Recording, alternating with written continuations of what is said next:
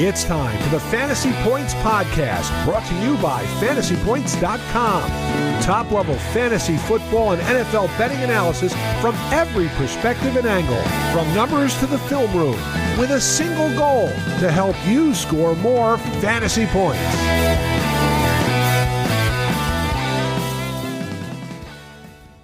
Welcome into another episode of the Take Talk podcast. I'm your host, Brett Whitefield, with my usual co host, Stephen O'Rourke. Stephen, how are you, sir? Doing good, man. One week closer. One week closer. Getting excited. That's right. Um, today we have an action packed show for you guys. Um, first, let's jump into some things Brett likes today as part of the new series. Continuing, um, Steve went last week with some very interesting things. This week, you'll see a lot of the things I like revolve around food, Steve. you know, I was sitting here and I was like, I, I bet you the first one he's going to do is going to be food because of your soiree, not not soiree, but your what you did up last night. Yeah, well, so it is. You nailed it. One of the things I like is related to that. I'll just start with that one. How about that? I like Blackstone grills or whatever you call them, Blackstone cooking apparatuses. Right. They are freaking awesome. I I kind of thought they were hokey for a while when the craze was going on, and then I finally we we built a new deck on the back of the house and we had some budget left and my wife was like well you can either go get yourself a brand new grill or you can get whatever you want. This is what you got to spend. And i was like oh cool. I was thinking traeger maybe. I was thinking Yep. new grill but i have a pretty decent grill so there was really no reason to go grill route. And i went to costco and saw the giant blackstone like the biggest one you can buy was on sale for like i think i got it for like 299 which is ridiculous No, it's not bad at all. yeah, so I grabbed that boy, seasoned it up, and I've been just slaying the food on it ever since, like three meals a day. But last night, Steve, and you saw pictures, was my wife and I's an- anniversary. We were celebrating. We did like a day morning date. We had the nanny, and then we went out for breakfast and coffee and all that, yada yada yada. And then for night, I cooked us a really nice meal, and I got uh, some three pound tomahawk steaks and I slow cooked them to internal temperature was like 100 degrees. So I think it was like 45 minutes at 250. I slow cooked them and then brought them out. Another layer of oil, some more salt, pepper, espresso, garlic. And then I th- I had that Blackstone ready to go, like 700 degrees on the surface, and threw that those tomahawks on the Blackstone. And dude, they came out fantastic. Espresso is a bit of a mix up there. I always season my steaks with espresso. Interesting. Just a little bit, just a little bit. Especially if you're a big crust guy. Yeah. I love crust. yep. Um, espresso really helps. Especially like I do. So I'll, I'll do like a layer of avocado oil, some salt, crack, cracked black pepper, garlic powder, espresso. Not a lot. You're not trying to turn Right. steak black or anything, but Right. um, just enough. And it, the the savoriness in the espresso really cuts through with the fat in like a ribeye or a tomahawk steak, which is basically a ribeye. Um, it's really nice combo. And these things came out. I got a like a probably an eighth inch crust on these boys, and they were just perfect medium rare. Um, sliced them up real nice. They were oh dude, awesome. So I like Blackstone grills because you can do some incredible searing type stuff. If you like a seared steak, I think grilled steaks are a little overrated because you lose a lot of the moisture and a lot of the fat with Yeah. the off. Um, I so I personally like uh, like a reverse sear process. I usually use like a cast iron pan, but the Blackstone is basically just a giant cast iron pan. Right. Right. You can do some fun stuff with it. But um, anyways, the next thing I like is uh, it, also in the food realm. It's Matari Coffee in Canton, Michigan. If you're local, if you're a local listener in, in the Metro Detroit area, it's worth driving out to Canton and going to Matari Coffee. If you're Canadian, they also just opened one in Toronto, which is pretty cool. But this Nice. is it's a Yemeni coffee, so Yemeni owned. The vibe is, super, I would say it's almost like being in Abu Dhabi or um, Dubai. Like it's really cool decor, like black and gold, like real kind of bougie feeling. But the drinks Yeah. are just. I'm an espresso snob. Like I, I absolutely love espresso, and their espresso is probably my favorite that I've ever had. Not at my own house. So I'm gonna have to go check that place out. yeah, it's really good. Yeah, if you're ever out here checking it out, please call me and I will join you. Yeah. Yeah, um, yeah, it's it's it's really awesome. Also, I may may or may not have just unfortunately tipped off where I kind of live. So, whoops. They're zeroing in on you now. Yeah, yeah. Um. Anyways, the next thing I like is this is a this is a total curveball from the last two. I like Chrysler Pacificas, Steve. what a throwback! Chrysler Pacificas, the minivan. so, as you guys know, awesome. Yeah, I and there's a reason I'm going this direction because I resisted minivan life for years. You know, we had our first child over eight years ago now. We have four kids now. My wife has been saying for a long time, Brett, we just we just need to do the minivan. You know, I tried rolling with the the bigger SUVs. Like we had a Traverse for a long time, and then the fourth kid, the Traverse is just too small. So we were in the the car market about six months ago, and you know, I was looking at like Tahoes and Suburbans, and you know, uh, what's the big Ford, the Expedition. Yeah. And then the what's the there's a Jeep one too. It's the um, oh my gosh, I what it's called. It's brand new. It's it's not even a year old. It's, it's huge though. Huge. It's like the size of an Expedition, but it's a Jeep. Yeah. Anyways, you know, we were looking at buying one of those, and you know, I never buy cars brand new. I think that's a waste of money. But we're looking at like year old models or used models, and even buying a year old model, these cars were like a house payment, dude. I'm like, like my wife and I are into investment properties, and like, there's no way I'm spending that much money on a car. So the only way we could then fit our four kids into a car was to go the minivan route. And I got a fully loaded Chrysler Pacifica, a 2021 with 30,000 miles on it for like 30 grand Yep. or um steal of a deal. It's the my favorite car I've ever owned. We got it's like fully loaded. It's like a rocket ship on the inside, bro. It's beautiful brown leather, all the bells and whistles you can possibly imagine having in a car it has. And I love it. I'll never go back. And in fact, I pretty much try to take that car anytime I can now. Like I'm minivan guy. I'm fully embraced it. I'm minivan guy. There you go. It's comfortable, you know, like doing a road trip, dude. It's so comfortable. Back doesn't get sore. You got good support on the arms and the shoulders. It's just, it's amazing. It's amazing. So Chrysler Pacifica, Chrysler, you did a good one there with that car. I've never owned a Chrysler before because bad rap with the transmissions, but um, yeah, you did you did a good one with that car, and they should probably pay me for this advertisement. I'll send All you right. the bill. That's enough for things I like. Uh, let's jump into some NFL news. We have. It seems like every week it's only running back news. Yeah. what what is happening? You had Zeke signed with the Pats, Cook signed with the Jets, and then Jonathan Taylor left camp again after he returned to camp for what twenty four hours. So Yeah, just about that. yeah, Steve, any takes on the the free agent running back signings?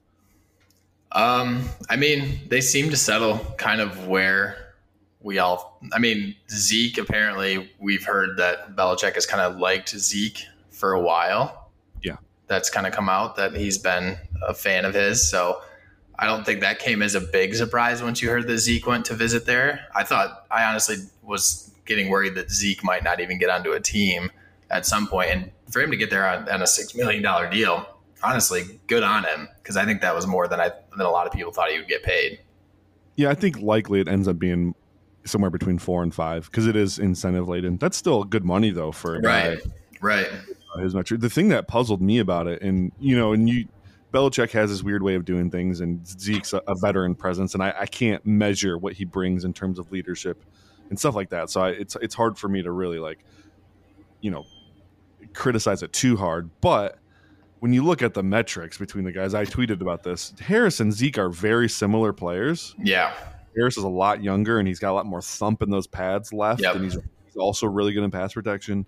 Rhamondre Stevenson's also good in pass protection. I know, I think Hansen cited that he liked it because that, you know, it's at value added with the pass protection stuff. But they're, both those guys were good in pass protection. So I didn't see a huge need to like target that skill set specifically. So I just, you know, Damien Harris left for Buffalo and making 1.7 million yeah, close to league minimum for a guy who's been in the league for four years. So, um, I I probably just would have rather they re-signed him, but maybe Harris wanted a different opportunity. Who knows? Who knows what happened there? It just seems weird Right. that they opted to go with uh, a twice, almost three times more expensive player with a very similar efficiency metrics over the last two years. So, the Cook one though, Steve, I don't know about this. I, I like Dalvin Cook. I think he's a heck of a player yep. he can get up to 8.6 million this year, and it's likely to be about seven million. I think what what it's all said and done. But even still, even at seven million, that is the second richest running back free agent contract over the last 10 years for a running back leaving one team for another. And wow. the, the, crazy thing is, the Jets did the number one, and that was Le'Veon Bell from Pittsburgh to, to New York. Right. We right. also did like number four and five as well with Isaiah Crowell and uh, there was another one in there. Another oh Matt Forte. Over the last yeah. like so the Jets just love dumping money on free agent running backs and history doesn't isn't actually very good with that stuff. Like running backs have a hard time going from one team to another. Yeah. But yeah, so I don't it's just a little rich. I it seems like with the stable they had with you know, Breece Hall, I know he's coming off the you know, the pup or whatever, and he might not be ready to go right now. That's okay though. They still had Michael Carter. They still had yep. um, Zonovan Knight. They still had Izzy Abanikanda. Like it didn't seem that necessary to them go spend 8.6 million on a running back, especially when they have a, a dire situation at offensive tackle. Yep. You know, Duane Brown is 39 years old playing left tackle this year. Their right tackle is not very good, and their backup right tackle Mekhi Becton, who has all the potential in the world, can't stay healthy for more than five practices at a time. Right. So, like, I would have much rather seen them invest some money into an offensive tackle, but that did not happen. So here we are. yeah, um, it's it, like you said, it's an interesting investment. I mean, I can kind of see where they're going with it. I mean, if if Cook has shown that he's still got some pop, he had a good la- he had a good year last year. I mean, it's he's definitely got more in the tank than Zeke. Yeah, and you've got now if once Breece comes back healthy, you've got two kind of bona fide horses back there, but at the same time, you have Aaron Rodgers there now and you you'd like to think that they're probably going to air the ball out a little bit more. And so yeah. I just it's double dipping into a into a position that I don't think you necessarily need to double dip because like you said there are spots on offense that I think there were more necessary improvements that needed to be made and especially having you know they have a decent interior offensive line but those tackle positions I mean that directly influences the run game and so if you can't get pushed with the offensive line, well, then it kind of influences how effective those running backs are going to be. So, yeah, uh, you know, I I get it, it kind of, but for that deal, for I mean both players, it's just kind of it's interesting as far as for like from a team building standpoint of just is that really the most necessary position that you needed to address for that yeah. money. And it, it, seems obviously the Jets are kind of pushing all their chips to the middle of the table right now with uh, Aaron Rodgers and yep. Yada yada yada. It, it's it's possible this is an Aaron Rodgers request. Like, hey, I want I, we have a lot of young running backs that I've promised, but I want a vet in here. Yeah, we can rely on for a good chunk of snaps, rely on him in pass pro and catching the football, yada yada. So um, I get it from that standpoint for sure. Yeah, we know how much Rodgers loves having his veteran presence alongside him True. in the offense. That True. like that's a big thing to him. For as much as we've heard about him complaining about not, you know, in Green Bay not addressing receiver, you you also heard, you know, the complaints and grievances here and there when they did go after those guys and he definitely prefers guys that he has a rapport with, guys that have, you know, been in the league for a while. And so I I get it from that standpoint if that's what where the request came in from because it is something that Rodgers specifically prefers over sure. like you know similar to like I think Brady was kind of the same way too. Brady was definitely the same way. Um, the only other real bit of news is that Zach Martin got a new contract, so they resolved their little beef there. I know he was he was kind of a quiet holdout so far. Yeah. Or what do they call that? A, a hold in. Yeah, right. Where he was wasn't really participating, but was present, involved right. in the team but was pretty much just saying, "Hey, I need a new contract for for me to go on." So he gets some more money this year, then gets two years added to the deal. Uh, I think a lot of it's guaranteed, so he's feeling good about that. That's huge for the Cowboys, honestly, because he is still probably the best right guard in all of football, not even yeah. close. And their offensive line actually has a chance to be really, really good again this year. So, um, and that's another team that's kind of all in. Like the Cowboys have, you know, planted their flag, like, "Hey, we're for real. We're we're coming for it." They made a lot of moves this offseason that suggest they're they're going for it. So, yep, yep. All right, Steve, real quick. The main topic of the day is going to be some team building stuff. I wanted to look at how Super Bowl contending teams have constructed their rosters the last few years. But before we get to that, we did have a fan request, Steve. We had a fan request that we quickly touch on, and I'm emphasizing quickly here because we're not going to do a whole episode on it. But um, we quickly touch on the top five, 10 receivers in the NFL. They really enjoyed the top 10 quarterback conversation that we did. Yeah. So wanted to kind of see where our headspace was at with the top five receivers in the NFL. I actually ended up just going with the full top 10. I don't want to discuss all of these guys. I'm sure all of our names are similar, maybe just in different spots. Yep. Uh, but uh, why don't you rattle off your top five and then I'll do mine? My top five, and I'm not doing this in any necessary, in any like order, respectively, just, in any way, but just five. I mean, for me, it's Tyreek Hill, Justin Jefferson, Ja'Marr Chase, Davante Adams, and then the fifth one I could have gone a lot of different ways, but I Cooper Kupp. Oh, nice, nice. I actually forgot about Cooper Kupp in this exercise. Um, so we had the the first four you mentioned. We had the same. I had Tyreek as my one, Davante Adams as my two, Justin Jefferson my three, Ja'Marr Chase my four, and then I went AJ Brown with my fifth. Okay. Um, AJ big, Brown so many AJ Brown guy. Yeah, big AJ Brown guy here. So Kupp is definitely in the mix there. Um, if you were to go with another five, who would you go? Another five, I I would throw AJ Brown in there, Stefon Diggs. I'd probably put Amon Ra up there. Yeah, I've Amon Ra. Um, and then I want to say Terry McLaurin. It's Ooh. unfortunate the situation that he's in, but I love Terry McLaurin. And then I'm honestly between uh, probably DeVonta Smith and I'd say CeeDee Lamb. Nice, nice. Those are probably, you know, like a 10, my, 10A, 10B. Yeah, CeeDee Lamb was my last out DeVonta Smith was probably the next guy. I so I went Amon Ra, Stefon Diggs, Jaylen Waddle. Okay, he was right there for me too. Yeah, Cooper Kupp in there, and then Tee Higgins. So I bumped Cooper. I bumped Lamb on the fly for for Cooper Kupp there because I think okay. he's definitely a top ten guy. Yeah. Um, and I went I went Tee Higgins over Davante and Lamb. I just think T just does so many little things well. Um, obviously he, he's a ball winner. We need need him to be the contested catch stuff, but for a big guy, he runs very precise routes. And I think that's pretty invaluable because there's yeah. not a lot of corners that can match his his route running prowess and his size together. Because usually you need a bigger corner on him, and he's going to torch those guys. You get him a big stiff corner, Tee Higgins is going to put him in a blender every yep. time.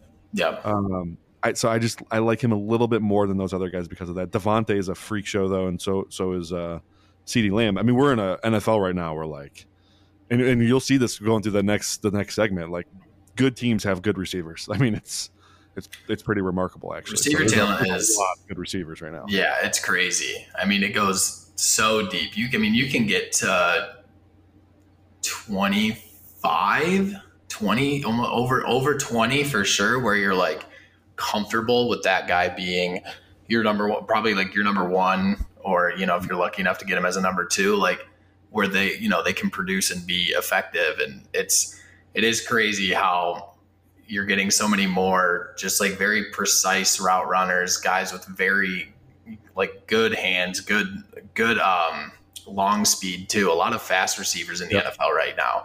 And it's yeah, it's it's fun to watch. Like it is, they're, they're, hitting the ground running, like they're coming out of college, like ready-made products, basically. Right, right. Because so. you are, I mean, not like there are the the examples of like a Treylon Burks, but like guys that are coming out of like Ohio State or even like USC, a lot like some of these teams where these guys are starting to run a little bit more of like advanced route trees compared to like you know even five to seven years ago, where a lot of the times it was so necessary to kind of get them up to speed with the NFL route tree. But a lot of these guys are coming in now where they have more experience with that, and they you know it's not as much of a learning curve to you know figure out some of the timing and the routes of, of, of you know a more intricate route tree now compared to previously. And I think you know you, you've seen it year in year out now where you know five to six guys that come out of the draft are immediate day one contributors. You know, and you know showing that they can be an effective in an NFL offense right away. Yeah. Uh, it's crazy. Even just looking at this really quick, like I, I left Keenan Allen off this list. That feels dirty. Right. Keenan Allen's a fantastic player. Right. Diontae Johnson. Uh, we've already mentioned t- those two other guys. Terry McLaurin, like you mentioned, like, I mean, I'm probably giving him too hard of a time, but he's dealt with terrible QB play his entire career. So, like, maybe if he had Joe Burrow throwing him the ball, he'd be on this list. You like it just once I'd like to see him in a functional right. offense with a functional QB. Yeah, I mean that's another. He's just a he's awesome. I mean, so. we didn't even mention Amari Cooper and Amari Cooper. Like he's one of the yeah he's and he's incredible. And you know Brandon Aiyuk is ascending.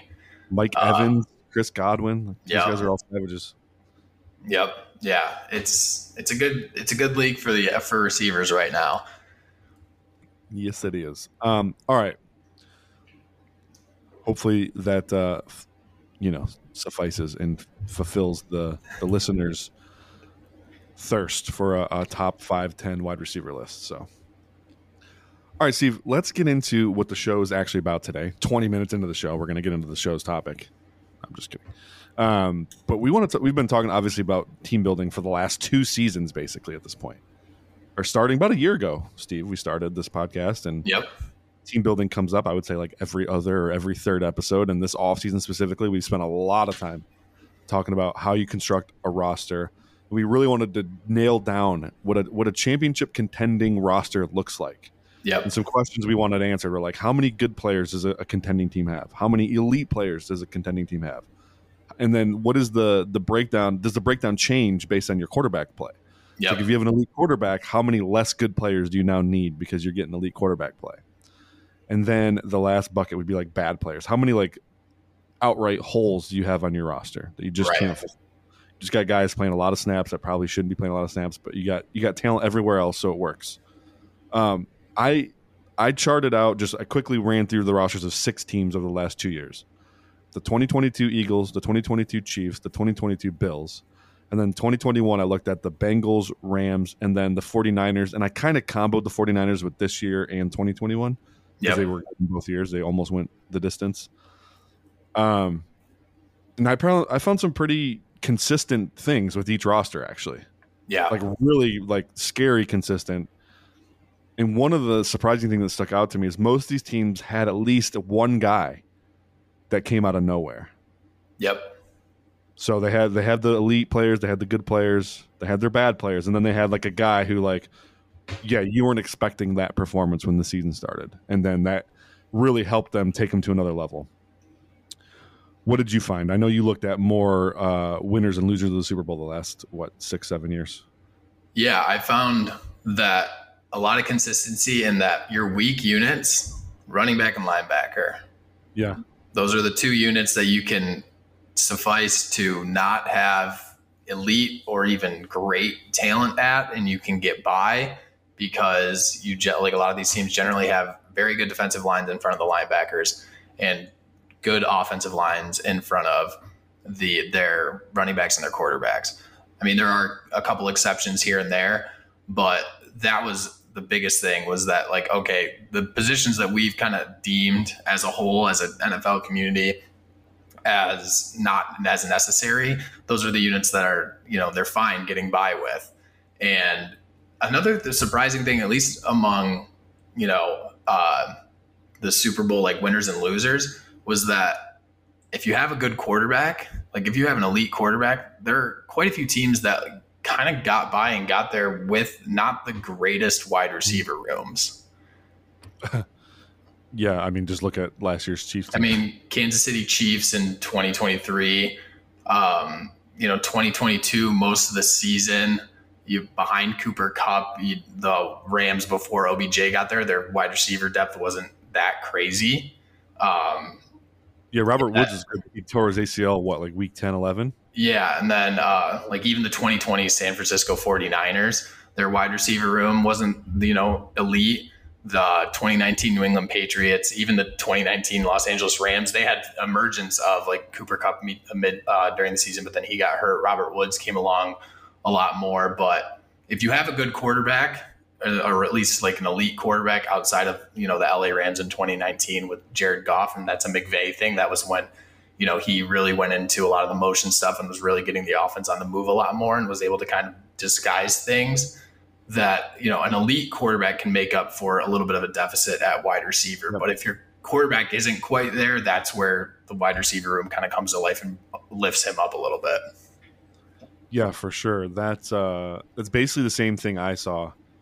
Premium positions, every team had those in common. A good like at least one really good pass rusher, at least one really yep. good cover player. Yep. At least one really good receiver but a lot of teams didn't have more than one of those. Uh, one good receiver. Yeah. Um, looking at like, so the the breakdown too. I really was curious. Like, if you have elite QB play, it seems like the rest of your roster doesn't have to be great, or you can have more holes. I should say. Yep. And the thing I was shocked about is that actually the the math for teams that didn't have elite quarterback play was actually similar. The, yeah. The big difference is they just didn't win. Like that right. 49ers roster, like I broke this down. I had in the elite bucket, I had Nick Bosa, Arik Armstead, Fred Warner, Trent Williams, and George Kittle. In the good bucket, I had Dre Greenlaw, Charvarius Ward, Emmanuel Moseley, Jimmy Ward, uh, your boy Hef Hufanga, Deebo Samuel, Brandon Aiyuk, Mike McGlinchey. That's a lot of good and elite players. Yeah. It almost pairs with like the Kansas City Chiefs perfectly. Like yeah. They have almost the same exact breakdown but the, the difference between those two teams are one was led by Patrick Mahomes and one was led by Jimmy Garoppolo or slash Brock Purdy, and they didn't get it done. So the 2021 Rams is another one that sticks out. Like they, I had them for six elite players: Cooper Kupp, Andrew Whitworth, Aaron Donald, Jalen Ramsey, Von Miller. Matthew Stafford had his best season as a pro, and so he yep. was elite that year. Um, is like we talked about performances, you know, guys taking to the next level. I think Stafford did that season. And then good players, same same breakdown as 49ers. Havenstein, Brian Allen, Robert Woods, Austin Corbett, Tyler Higbee, um, Okoronkwo, Jordan Fuller, A'Shawn Robinson. A'Shawn Robinson was good that year. Leonard Floyd.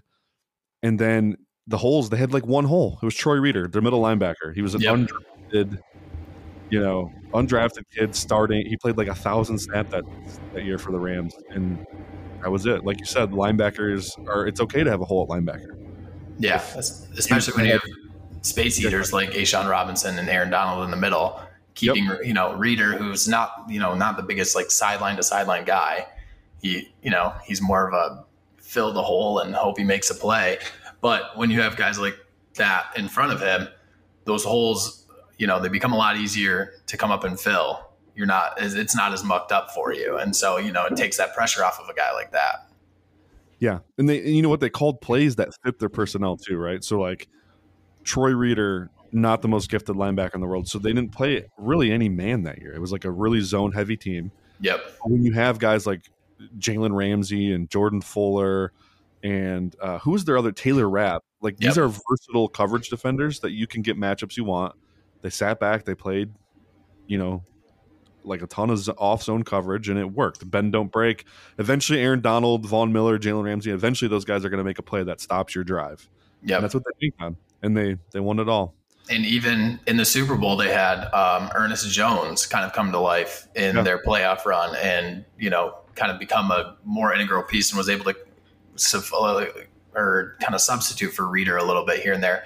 And then they would also walk Rapp into like a dime linebacker, nickel linebacker situation where, you know, to make up for the lack of speed that Reeder has there, they would put Rapp in there and he would be a little bit more of the sideline to sideline guy. So like they had ways to pivot and to you know mask that weakness a little bit more by giving him some of the easier matchups and you know work work around him to you know not have him be this glaring hole the 2022 or sorry 23 eagles team like i don't know what you thought of that roster i as i went back and looked at it that has to be one of the best teams to ever lose a super bowl yeah i that mean insane.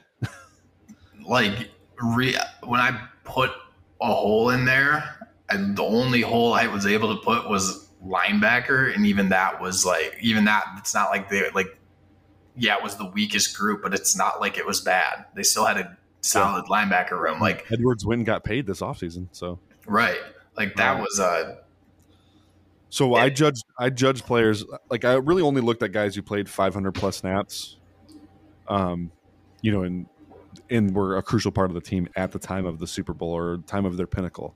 Right. I had the Eagles with three bad players: Marcus Epps, Quez Watkins, and Jake Stoll. Epps is debatable. I don't think he's a bad player. I think he just kind of had a bad season. Yeah. Um, and then Quez Watkins pretty much was a n- non-factor he played like 800 snaps and like did nothing as the third receiver there. It's tough right. when you have AJ Brown, DeVonta Smith, and Dallas Goedert. I get it, but they really didn't get anything out of him. And then Jack Stoll, I mean, he's just, he was basically just a blocking tight end who didn't block very well. So yeah, uh, Quez Watkins was an all all track team guy, just yeah. out there running routes, not really getting targeted. But when I, I mean, when he did, he was a good deep threat, and so like he had his usefulness when called upon it was like week one or two. He caught a bomb for a touchdown. I was like, oh my gosh, this team is cooking with gas. Like they have Brown, Smith, and then Watkins can hit that that deep vert from the slot. That's disgusting. And then I don't think he really did that again the rest of the year. But all right. I know they give him a lot of like uh, design touches too, some screen action stuff like that. But like, look at the good players in that row. So elite, I had Jason Kelce, AJ Brown, Lane Johnson, Haason Reddick. Reddick was one of these guys I was talking about where he, his baseline was good, but he went from good to freaking elite last year. Yeah, and, he was he was a guy that was kind of stuck in the middle. No one really knew what. I mean, yeah. no one had really figured out what to do with him yet. Seventeen position changes. I think with the Cardinals, he went from you know Mike to Edge to we'll try him at safety. Same thing they're doing with Isaiah Simmons. It's annoying. Yeah. Um, like eventually he ended up at, at Edge in Carolina. He got his career back on track, and then you know that baseline became good, but he took it to another level last year. And I like you really got to think if he doesn't do that, like oh, how much worse is the defense? You know, um, right? He, dude, he was he was outrageously good. And then Jalen Hurts is another one. Like his baseline, we knew he was an ascending player and he was going to be pretty good. Yeah, he played way better than anyone thought he would last year, and I was his biggest fan. So, yeah, um, Javon Hargrave was another elite pass rusher they had. And Hurts was a guy that got better every single week too. Yeah, like you could yeah. see the you could see improvements in his game week his over week. the year was the Super Bowl, and they right. lost. Right, it's crazy. And then good players, dude. This is the list that's insane because it's very lengthy. Yeah, Isaac Seumalo, Landon Dickerson, Jordan Mailata. By the way, that's all five of their offensive linemen are on good or elite. Dallas Goedert, DeVonta Smith, Darius Slay, James Bradberry, Josh Sweat, Brandon Graham, Chauncey Gardner Johnson. You could even throw TJ Edwards in there, I think, if you want to, but I, am cool just calling him a neutral at this point. But yeah, um, that's just insane talent on that roster. D line, O line just loaded. Secondary was loaded. Receiver was loaded. Quarterback was loaded. Like all the premium positions, they had multiple dogs at each spot. Yeah. And uh, like one of the things that you also like note you notice going through uh, like going through contenders and then you know the Super Bowl winners and losers over the last uh, few years is offensive line is massively important. Oh God, yes. The Bengals are the one team in the last like few years, the last like seven, seven, eight years that were able to, you know, get by with a middling to bad offensive line. Everybody else that has like made it, been to the Super Bowl, been in it, they all had very solid offensive lines in front of them.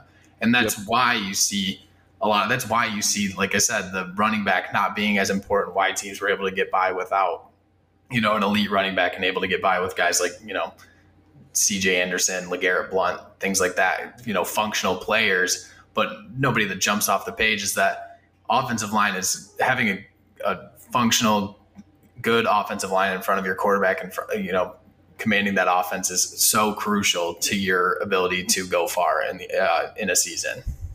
Yeah, I agree. I mean, and not only that, like to add to that, it's not even even just a collection of good players. Usually, these teams have at least one elite, if not two elite guys on the offensive line. Like yep. Eagles had Kelce and Johnson. Yeah. Uh, the Chiefs had Creed Creed Humphrey, who I would consider elite for sure. Um, the Rams had Whitworth, who's elite. The 49ers had Trent Williams, who's beyond elite. Uh, like it's not just having good players. Like they they have usually like a you know one of the best in the league at that spot. The Bills are another interesting one. I, I wanted to get your thoughts on this roster because they're 2022 Bills. I only had them for two elite players. It was Josh Allen and Stefon Diggs. Um, their offensive line was not very good. I, in fact, I, I listed them with two bad players, both offensive linemen, Spencer Brown, Roger Saffold. Both of those guys were extreme liabilities for them last year. Yeah. Um, and it, they're good players. I listed Von Miller, but he didn't really play past what week six. Yep. Gregory Rousseau, Matt Milano, Jordan Poyer, Ed Oliver, Micah Hyde, Daquan Jones, Taron Johnson, Trey White, Dion Dawkins, and Dawson Knox. I think you could probably throw Gabe Davis in there. I just want to see a full season of that dude being healthy, though. Yeah. Um, but like they, like, they're another team. They're similar to like they just I don't know. They don't have a ton of like big time needle movers. They just got to collect like a pretty solid roster top to bottom. And the biggest thing with them is, the, or at least a gap that I think you've seen in these years where they've had Josh, like the last two years of having Josh Allen competitive, is their inability to develop draft picks.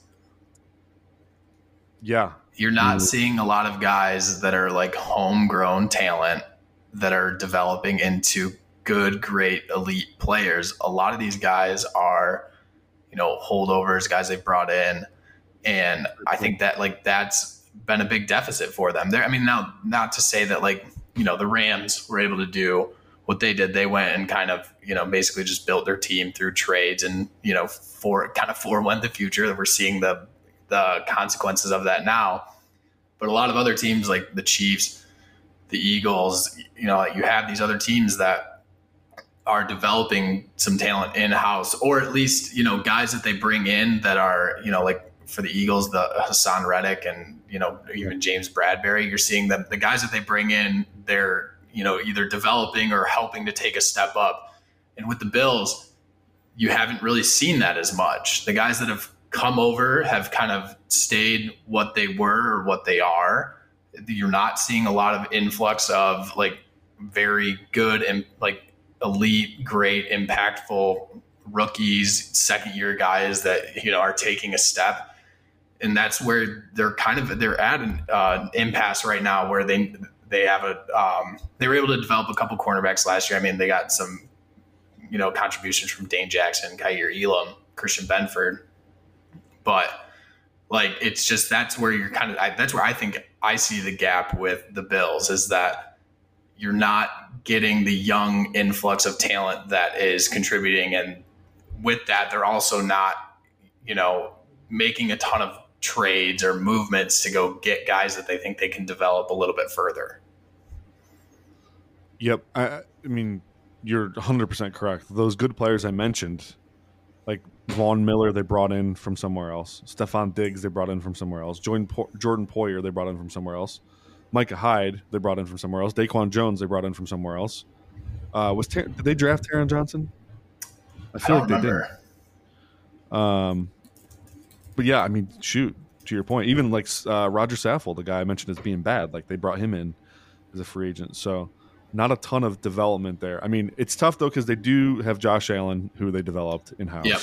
Yep. Um, Trey White was a draft pick they developed in house. Dion Dawkins was another good one they made. Uh, I think he was a second round pick, and he's, you know, he's probably a top ten ish left tackle in the NFL. So, um, but yeah, pro- probably less player development than a lot of these elite teams. Any other uh, trends or things you wanted to note before? Because I, I wanted to take this to the next step, which was like let's identify a roster or two that we think could really surprise this year um, based on how they've constructed that. Yeah, nothing much else. Is like like you said, I think that you know, again, having gone through like Super Bowl winners and losers, you're pretty much sitting at a minimum of three to four elite elite guys. Like that's the bare minimum. Is that you have like you have to have three to four like elite guys, and then you have to have about five to six good to great guys at least. Yep. And that's kind of your threshold there. Yeah, I, I agree with you. Um, sweet. I'll just take. Let's just take it to the next level then. I, I want to throw out a roster. I think might be uh, might be different this year. That could surprise some people. Um, I'm going to go with the Cleveland Browns. Yeah. And I've, I've been a Deshaun Watson hater, but this is what I'm talking about. If Deshaun Watson can play a little bit above his his career line, I think this this roster is primed for the taking. Um, look at elite players they have. They have Myles Garrett, Denzel Ward, I would consider an elite player, um, and Amari Cooper. I would consider an, an elite player. I know he didn't make our top ten receiver list, but the receiver class is deep in this league. As yeah, that's not Um, a knock on him. yeah. It's more of a commentary on Yeah. the depth overall. He's still a bona fide number one. Yes. Um, I would say that their guards are both elite. Joel Bitonio and Wyatt Teller. yep. Right there, you've got five elite players. That's not including their quarterback. I'd put him in the good bucket right now. Yeah. But again, if you get if they get elite play out of him, this whole thing goes boom. Um, their offensive line in general is pretty good. Jed, Jedrick Wills, Ethan Pocic at center, and then Jack Conklin to round it out at right tackle. These are all good players. Every player on the offensive line, I would say, is good. Um, their tight end, David Njoku, is good. They have. I don't want to put running backs. Don't really move the needle for me, so I'm not going to put Chubb in there, even though he is notably very good. Dalvin Tomlinson is a good player. Za'Darius Smith is a good player. Obo Okwan- Okoronkwo is a good player. hmm Um, Jeremiah Owusu-Koramoah is a good coverage linebacker. Yep. Grant Philpott played his ass off last year. Like he's finally back in the mix. They brought in Juan Thornhill from Kansas City, who I would consider a good player. Greg Newsome is an ascending good player. Like we, dude, they have like twelve players in the good column and They- I mean- elite. They're le- they're legitimately a top three to five talented team in the NFL right now. I don't like you. You're saying if if Watson can get to elite play, I don't even think they need elite play out of him. I think they need if he can be what he was in Houston and knock out like a couple turnovers here and there. I think that I mean that gets them to eleven wins. So I, yeah, I'm talking true Super Bowl contender. If they're actually going to put put up their best effort to take down the Chiefs, I think they got to get near elite play from Watson. Yeah, I but mean yeah, to make to make hay in that division, they just need like better than average play from Watson. and they just need the i mean it's um, i talked about it constantly last year is that you need that defensive talent to turn into something. It's all there. They were not that great on defense. They had flashes here and there but they would get burned pretty consistently and their secondary was again extremely talented but they had breakdowns constantly. That needs to be cleaned up. This i mean talent wise on paper this should be a top three defense this year. I think. It, I mean, obviously with defense, there's a lot more nuance. There's you know roll, you know the way the ball rolls can kind of influence a little bit more compared to an offense, but just pure talent wise, the I mean, this defense should be so much better than what it's been the last like two years. And I like I, they they brought in a new defensive coordinator, Jim Schwartz, who's you know known to be more aggressive. I think that you know, hopefully that him coming in, I think that that defense is going to take a step, and they could really, you know, pave the way for how this team does. Yeah, for sure. I mean, they their their roster reminds me of kind of how I felt about the Eagles roster last year. Yeah, Now, the Eagles had way more likable players, guys I like to root for, than the Browns do. right. I was like actively pulling for the, the Eagles to put it all together, but um, I think the Browns are right there. Yeah. Anybody else you got? Any other teams you think their roster just stands out as? I hmm. for the Dallas Cowboys for sure. you know, I mean, this is a team that I think could take a leap. I think they could le- leapfrog the Eagles, take the NFC East, and I think are probably a contender to come out of the NFC right now. You know, take away everything you think about the Cowboys and all the times they've you know come up short in the playoffs the last couple years, and you know, a couple unlucky rolls here and there, but talent wise, again, you know, elite guys. They've got Zack Martin. They've got Tyron Smith, who's still, you know, still kicking and playing well. They've got CeeDee Lamb, uh, sure. Demarcus Lawrence, Micah Parsons, Stephon Gilmore. Yeah, I'd probably put Lawrence in the good bucket, but Parsons is definitely elite. Yeah, and then yeah, if you want to go like good, or you could even argue Trevon Diggs kind of made the a leap into the near elite category yeah. last year with, you know, his turnover numbers came down, but his overall coverage and yards given up came way down as um, with it. Uh, but like good players, you've got uh, Donovan Wilson is a very good player. Leighton Vander Esch is, you know, he's kind of aging a little bit. He's had some injuries, but he's still a good player. Malik um, Hooker, Malik Hooker Odighizuwa, Dak Prescott, if he can knock down the turn again, it, it really comes down to the quarterback, but he got super unlucky with a lot of his interceptions last year. I think those interception numbers come down a lot this year. I think you don't you don't see it as much. And um, you know, Terence Steele is a good player. Uh, is a good player. Tyler Smith is a good player. Brandin Cooks is a good player. Michael Gallup is a good player. I mean, yeah, and you know what? They have uh, Jalen Tolbert is kind of emerging too. He's had a really good preseason. He's had a great camp so far. I even, I mean, I even like Jourdan Lewis in the nickel. He's, you know, yeah. he's been injured here and there, but when he's been on the field, he's been he's been good. Uh, Jayron Kearse isn't even in their starting lineup, but he'll play a lot of like nickel dime linebacker sets, and he's a very good player. He's a you know a tight end eraser type guy. Um, like Damone Clark is the worst player on their roster, I think. And then their tight ends are iffy. They have Jake Ferguson, Schoonmaker, had uh, Hendershot. I think they're looking for a good, all young guys. They're looking for someone to emerge there. Yeah, but, to be to be fair, but, we don't know what Damone Clark is yet. No, not really. Yeah. He hasn't had a, he hasn't had a ton of burn yet. So, I mean, this is a roster that probably, in my opinion, has the least hole, probably the least holes in the NFL, in my opinion. Yeah, it's it's pretty close. In man, even if Vander Esch and Clark aren't very good, like doesn't matter. Doesn't really matter that much. And you look at the guys behind him. What I love about that is like, and Vander Esch and Clark are kind of stiff. They're not great athletes in space, but the guys behind them, Jabril Cox, DeMarvion Overshown, who I think like coverage specialists at yeah. linebacker. Uh, Malik Jefferson's a freak athlete. They brought up from Baltimore. Jay, you already mentioned Jayron Kearse, but he, you know, he's going to play in that coverage linebacker role too. So when they get this D, D line is so good too. When they get into those obvious passing downs, they can get those guys on the field.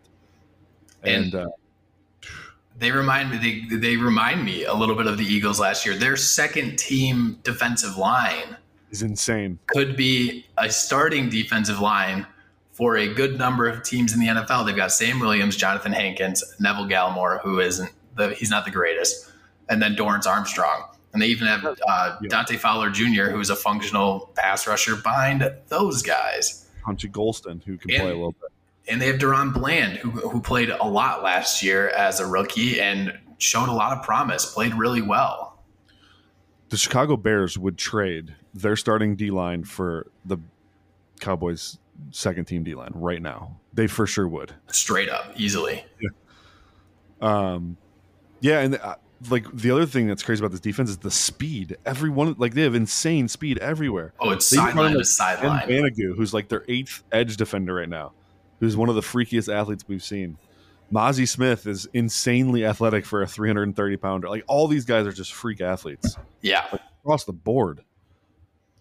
It's, pretty pretty impressive what they've done. Yeah. So I mean, really, their one weak spot is what does Mike McCarthy look like as a play caller again? He hasn't been in the role in a little bit. Here, he, we think he had to, he might have had some influence with Kellen Moore the last couple years, and that's a big reason why Kellen Moore made the jump.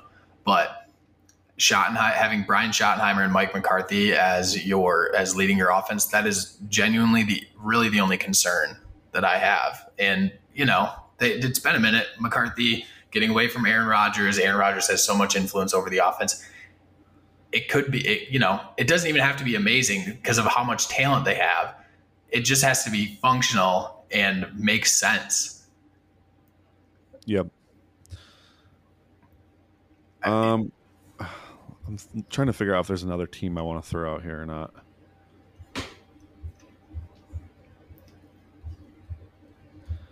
I don't think there is yet. I, I was gonna potentially throw out the Dolphins, but I think they're still maybe a year away.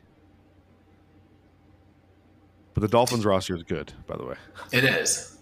It is. Um, and they've got they've got some ascension in their pass rushing ranks as well. I think yeah. that's yeah. Let, us just do them for for the sake of it. Yeah, Whatever. it'll be let's talk about them. Yeah, so elite players, I go Hill, Waddle for sure. Yeah, Terron Armstead for sure. Um, D line Christian Wilkins. He is he there yet, or is he just he's knocking on the door though? Right. He's right. I think he, I think one this year, if we see it from him this year, I think you can make you can make the case for him to make it to be in that uh, conversation. And he's finally going to be in a true three tech role this year too, which I'm really excited about because like I think he's he's a much better pass rusher than that scheme allowed him to be. He's very um, athletic. Yeah, under the last couple years. Um, so getting to you know play more you know one gap assignments, one and a half gaps is better than him being a two gapper for sure. Yeah, Jaelan Phillips is a man on a mission. I don't think we can legally call him elite yet, but this is this is what I'm talking about. He might be the Haason Reddick of this year. Right. This is out of nowhere and drops an 18 sack season. This is a team that has a lot of guys in a position to be to be kind of that X factor guy that makes the leap that turns this team from you know talked about near the contenders to being an actual contender. They had like along the defense and they have a lot, they do have a lot of guys that really have a chance to make that leap. Yep. Jerome Baker, good. David Long, good. Bradley Chubb, good. Xavier Howard, elite. Brandon Jones, he's fine. Jevon Holland, very good. Another guy possibly jumping from good to elite this year. Yep. Yep. This is what I'm saying. This is why I want to throw the Dolphins out. They're like a couple things going their way, a, a few development, a few guys developing a little bit. Like seriously, if, if Jaelan Phillips is this year's Haason Reddick, where he drops 15 plus sacks out of nowhere, and Jevon Holland steps into that role as that true – deep safety who can do basically everything. He can play in the slot, can play in the box, but he's he's a ball hawk. Yep. And then they've got the corners they do, and Xavier Howard. They drafted Cam Smith. I know Jalen Ramsey's going to be on the shelf for a bit, but they still have uh, Kader, who's a really good slot corner. Yep. His backup Nik Needham is actually pretty good. They drafted Cam Smith. They brought in DeShon Elliott from the Lions at to you know play the box safety role. They, yep. they have someone else I'm forgetting. As oh Noah Ig, Ig uh, Bahagani they drafted him. He was a first round pick like two years ago or something yeah. from uh, Auburn.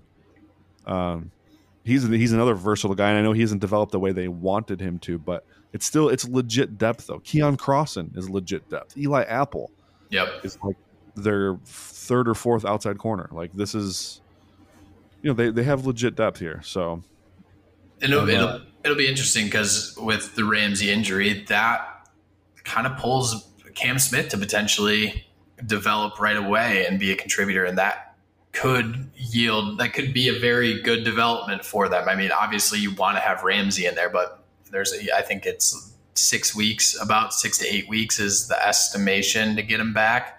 That's yeah. enough weeks that that's enough weeks in there that, you know, if Cam Smith shows a lot of promise, that's, a, you know, that changes how you get to play your defense there. And yes, exactly. It's almost, I hate saying a guy getting hurt's a good thing for a team, but it's almost a good thing because you're going to get Cam Smith a lot of reps before you thought you'd have to. So then when Ramsey does come back, now you have options, right? Maybe maybe this week we're playing Ramsey at slot. Right. Maybe this week we're playing Ramsey in the box at safety. Maybe this, you know, like that's where that versatility really starts to creep in because you, you feel like you can trust Cam Smith a little bit more because he's got some seasoning under his belt. So, and you saw that with the, I mean, it happened with the Rams, not necessarily through injury, but with um, in their Super Bowl season with the development of Darious Williams, they were able to they were able to move around Ramsey a lot more. You saw him playing in the slot a lot more, and that changed the complexion of their defense quite a bit. It, you know, it made them a lot. It allowed them to play a lot different schemes, and you know, being able to get a guy like Ramsey into the slot and still feel solid about your outside corners that it can't be overstated how much that helps a secondary, how much it helps the defensive line overall. Like it's it really, it, like you said, it could make so like so much difference to have Cam Smith be a guy that you can plant in there and say we need him on the field all at all times. Yep, I agree. So this is hot takey because I don't think anyone is on the Dolphins this year. Like literally, I don't think anyone is. Yeah, I, th- I mean, I read anything of anyone being like all up on them. I just, I think this roster is so good, and I think they're like I said, a few a few pieces developing away from being like some pretty big noisemakers. I, I mean, Tua is the X factor. You yeah. like you need to see Tua have one, he needs to be healthy, which in and of itself is a challenge. But you also just need to see him have and make a almost a Jalen Hurts level jump. Like that, that is what will that's what would take them to the next level this year is to have to see the marked improvement from so, Tua. I, I feel like we saw that jump last year. The problem is it was sandwiched between two horrendous concussions. Right. I, I do feel like we saw that jump though. Like I feel like if they just get that to a he was he was playing at a pretty near elite level. I know he didn't make our top ten QB list, and we didn't really consider him mostly because of injury concerns. But like he was, I mean, shoot, I don't know. Like most metrics we have, Steve, he was popping at the top of just about everything from yeah, you know, hero throws to accuracy rates to accuracy while under pressure to passer rating under like most of these high level analytics we had pointed that he was having a really good season. Yeah. Even if you go by PFF grade, I know that's that's now a forbidden word at fantasy points is PFF, but um, PFF grade, I think he was like number one in the league when he when he had that con- that second concussion. So, yeah. Um, I'm just saying. I'm not saying he's elite. I'm just saying he was playing at that level for a stretch last year. So yeah. I think if they just get that, I think they're fine. But yeah, I don't know. Um, I feel good about this. Should we just call it here? We're like just under an hour. Make the listeners happy. Yeah, yeah. I mean, there's not. I think those are the probably the three rosters that you can make the case for that are right there. There are more that are you know yeah. a year away. We could have this conversation about them next year, but these are the teams that have veterans in the right places with guys that have a chance to make that you've seen flashes from that can make a, a full legitimate leap this year to like yep. push them over the line and make that go take them from you know a solid division winner to talking about them coming out of their conference Yep, and you know, like we purposely try to target teams that are kind of on the DL right now. Like they're on the down low. Not not a lot of people are talking about them taking that leap. That's why we obviously we could talk Bills and Chiefs all day long. We know they're contenders, guys. Right. Bills, Chiefs, Bengals. Yeah. You know, 49ers, we could have the conversation Eagles. around them. But you know, everybody at Eagles, everybody knows about them. Everybody expects them to be there. Yep.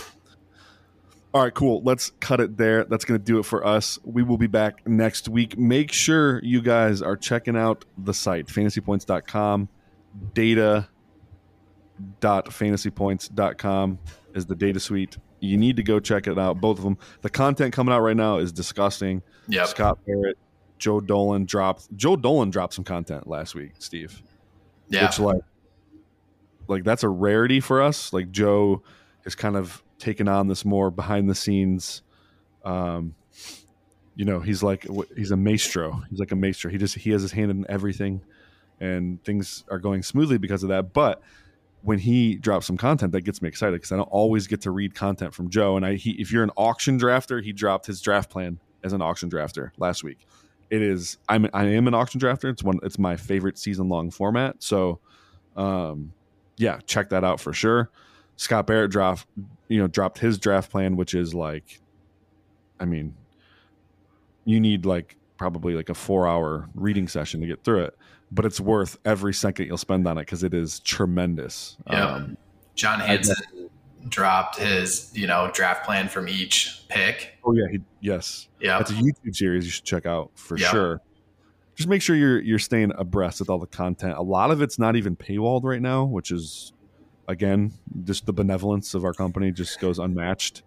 Um, so yeah, it's a lot of unpaywalled content, a lot of free stuff out there, especially the YouTube stuff, the data suite. Make sure you're checking it out. Um, I don't know. Is there still a free trial, Steve? I don't know if I don't. I, I don't believe so. I think the free yeah. trial is done, but you yeah, still there will be more free trials. You still get it for fifty bucks for the whole season. Which yeah, what am I talking about? The whole thing's a free trial forever. Yeah, it's bucks. essentially a free trial. Yeah. It's fifty dollars. You're saving money this year, and then comparatively in the market, you're saving thousands upon thousands of dollars that you didn't know that you'd have to spend to get this type of data somewhere else. True, and I want to repeat this too. If you don't know, all of the data in the data suite is our data. That's we're not like we don't buy data from another company. We're not, you know, scraping Twitter for a bunch of random factoids and throwing them in a table. Like that, that is all. We have a charting team, a pretty excellent charting team at that, and all that data comes from us. Comes from Steve and I, Chris, that you guys know, and then our team. Like it's it's pretty phenomenal stuff. So like we are changing the game. We're changing what the consumer interaction with data looks like. Make sure you check that out. All right, I've ranted enough about our products. I am. We are out of here.